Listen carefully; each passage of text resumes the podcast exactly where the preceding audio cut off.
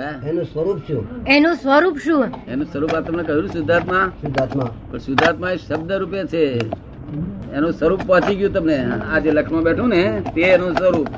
નિરંજન ભાવાત્મક- નિરાકાર. ભાવાત્મક છે. હે? ભાવાત્મક છે. ભાવાત્મક છે. આ ભાવાત્મા. એ ભાવાત્મા જે થયો નિરંજન નિરાકાર. કેવું? આકાશના જેવો છે. કેવો છે? આકાશના જેવો એને આમ આકાશને આમ અગ્નિ અડાડીએ ને તો દજાય નહીં આકાશ. એનું શું કારણ? એનો કોઈ આકાર નથી. ના સૂક્ષ્મ છે બહુ સૂક્ષ્મ છે. અગ્નિ સ્થૂલ છે. પાણી છોટીએ. આકાશથી પણ સૂક્ષ્મ ને આકાશ તો? જળ છે. આકાશ કરતા સૂક્ષ્મ છે. આકાશ આકાશ ના જેવું જ સૂક્ષ્મ છે. આકાશ જેવું છે. સમજ પડે ને સૂક્ષ્મ આકાશના જેવું જ છે. એને કશું અડે નહીં. શું બધી વસ્તુ સ્થૂળ છે એના કરતા. તમે સમજ પડે ને? પછી આ દેવ દેવીઓ શ્રી કૃષ્ણ ધીમંત સ્વામી આ બધું શું? કોણ? દેવ દેવીઓ શ્રી કૃષ્ણ કયા સ્વામી? ધીમંત શું કહ્યું? શ્રીમંત. શ્રીમંત. સિમંદર સ્વામી. એ બધું શું છે એમ? એ તો બધા ભગવાન છે એ તો બધા ભગવાન દાદા આ ભગવાન કહેવાય છે ને દેહધારી. દેહધારી રૂપિયા ભગવાન દેહધારી ને ભગવાન કહ્યો એમ? એ ભગવાન સાથે કહેવાય કે ભાઈ ભગવાન પ્રગટ થયા છે માટે દેહ સાથે આપણે એને ભગવાન કહીએ છીએ. શું કહીએ છીએ કૃષ્ણ ભગવાનને. વાસુદેવ ભગવાન પ્રગટ થયા હતા. એમાં તો બે મત નહીં ને. કેવા ભગવાન પ્રગટ થયા હતા? વાસુદેવ ભગવાન. વાસુદેવ એટલે નારાયણ કહેવાય. શું કહ્યું? નર્મથી જે નારાયણ થયેલા એવા ભગવાન પ્રગટ થયેલા એટલે એને ભગવાન આપણે કહીએ છીએ. અને જે મહાવીર અને ઋષભદેવ એ પૂર્ણ ભગવાન કહેવાય. કેવું? પછી બીજા કોઈ ભગવાનો ખરા કે? હે? બીજા કોઈ ભગવાનો ખરા? બીજા તો ભગવાન એટલે નામ નથી ભગવાન એટલે વિશેષણ છે. તમે સમજ પડે ને? આ કલેક્ટર હોય ને તે કઈ ચાર ચાર નામ ધર્યા હોય એટલા કલેક્ટર હોય કે કલેક્ટર તો બધું બદલાયા કરે?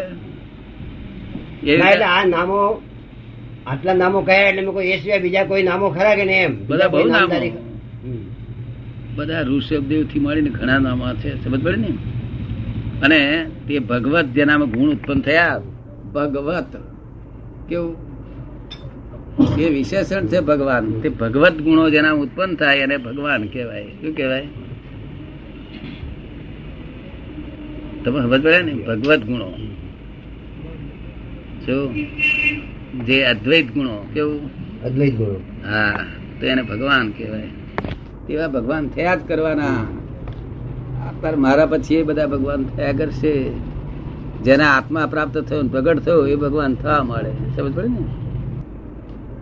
ફર્સ્ટ સ્ટેન્ડર્ડ નો માસ્તર હોય તે મેટ્રિકમાં કામ લાગે ખરો? ફર્સ્ટ સ્ટેન્ડર્ડ નો માસ્તર હોય તે મેટ્રિકમાં કામ લાગે નહીં. તો ફર્સ્ટ સ્ટેન્ડર્ડ વાળાનું કામ નો ખરો કે નહીં? ફર્સ્ટ સ્ટેન્ડર્ડ વાળા કામ નો ખરો. હે? એવું અહીંયા આગળ દરેક સ્ટેન્ડર્ડ ના એના હિસાબમાં જે માસ્તર હોય છે તે સ્ટેન્ડર્ડ વાળાને કોમ નો બીજા સ્ટેન્ડર્ડ વાળાને કોમ નો એ સમજાય તમને વાત? હજી મને આ દેવ દેવીઓની વાત નથી સમજાણી. આ દેવ દેવીઓ ની એ દેવ દેવીઓ પ્રકૃતિ સ્વરૂપ છે. ખોટી સ્વરૂપ એ જેને આપણે દેવ દેવીઓ કહીએ છીએ એ શરીરધારીઓ હતા? કોણ? જેને આપણે દેવ દેવીઓ કહીએ છીએ જેને દેવ દેવીઓ કહીને પ્રણામ કરીએ છીએ યાદ કરીએ છીએ હા. એ શરીરધારીઓ હતા. એવી દેવીઓ થઈ ગયેલી છે. એવી દેવીઓ થઈ ગઈ જેમ સત્યો થઈ ગયેલી છે ને એના જેવી દેવીઓ થઈ ગયેલી છે. અને દેવી એટલે આપણે શું કહેવા માંગીએ છીએ? કે આ પ્રકૃતિ જો. આ વ્યવહારમાં પુરુષ ને પુરુષ કહેવાય છે અને સ્ત્રી ને પ્રકૃતિ કહેવાય છે. સમજ ને? એટલે જો પ્રકૃતિ તમારે શુદ્ધ રાખવી હોય તો દેવીઓને પૂજા કર્યા કરો. આ પ્રકૃતિ સારું રહે તો આગળ ધર્મ પહોંચે ને. પછી એક આ નહીં સમજાવ્યું મને. આ પરમેશથી ભગવંતો મને નહીં છે પંચ પરમેષ્ટિ ભગવાન તો સમજાયું નહીં હા પંચ પરમેષ્ટિ એટલે એક તો જે આત્મા પ્રાપ્ત કરેલો છે તમે કાલે આત્મા પ્રાપ્ત કર્યો ને એટલે તમે પંચ પરમેષ્ઠીમાં આવી ગયા હવે તમે પ્રાપ્ત કર્યો તમારા પહેલા પાંચ વર્ષ પહેલા ભાઈ પ્રાપ્ત કર્યો હોય આમને તો એ છે તે આગળ વધી ગયેલા હોય એ પાંચ પરમેષ્ઠીમાં એ એ શામાં કહેવાય? એ ઉપાધ્યાય કહેવાય. તમે અત્યારે પેલી જૈન પરિભાષા છે ને મને કેટલીક નથી સમજાતી એટલે પૂછું છું. હા. જૈન પરિભાષા છે ને જૈન પારિભાષિક શબ્દો છે એટલે બરાબર કેટલું. નથી સમજાતું. એટલે ઠેઠ જે મોક્ષે ગયા છે તે પંચ પરમેષ્ટિમાં પછી બીજા અહીંયા આગળ તીર્થંકર તરીકે આવે છે, ઋષભદેવ ભગવાન, મહાવીર ભગવાન, એ બધા પંચ પરમેષ્ઠી કહેવાય ત્રીજા આચાર્ય ભગવાન. શું આ દાદા આચાર્ય અને તીર્થંકરની વચવાનું પદ છે, કોક ફેરો હોય છે, આવું હતું નથી. સમજ પડે ને? આચાર્ય ભગવાન પૂરા ભગવાન થઈ ગયેલા હોય. શું પૂરા એટલે નહીં, સંપૂર્ણ નહીં, પણ એમનાથી એમનાથી એકાદ એક બે અવતાર બાકી હોય. કેવું? પછી ઉપાધ્યાય ભગવાન. અને આ સાધુ ભગવાન. આ પાંચ પરમેષ્ઠી કહેવાય. એ પાંચ પરમેષ્ઠી નો ટૂંકું સ્વરૂપ ઓમ કહેવાય. શું કહેવાય? ઓમ. જે ઓમ કહેવામાં આવે છે ને તે ઓમ એટલે પાંચ પરમેષ્ઠી ભેગી કરવી એનું નામ ઓમ કહેવાય છે. તે ઓમકાર બિંદુ સંયુક્તમ. પછી બોલો ને તમે.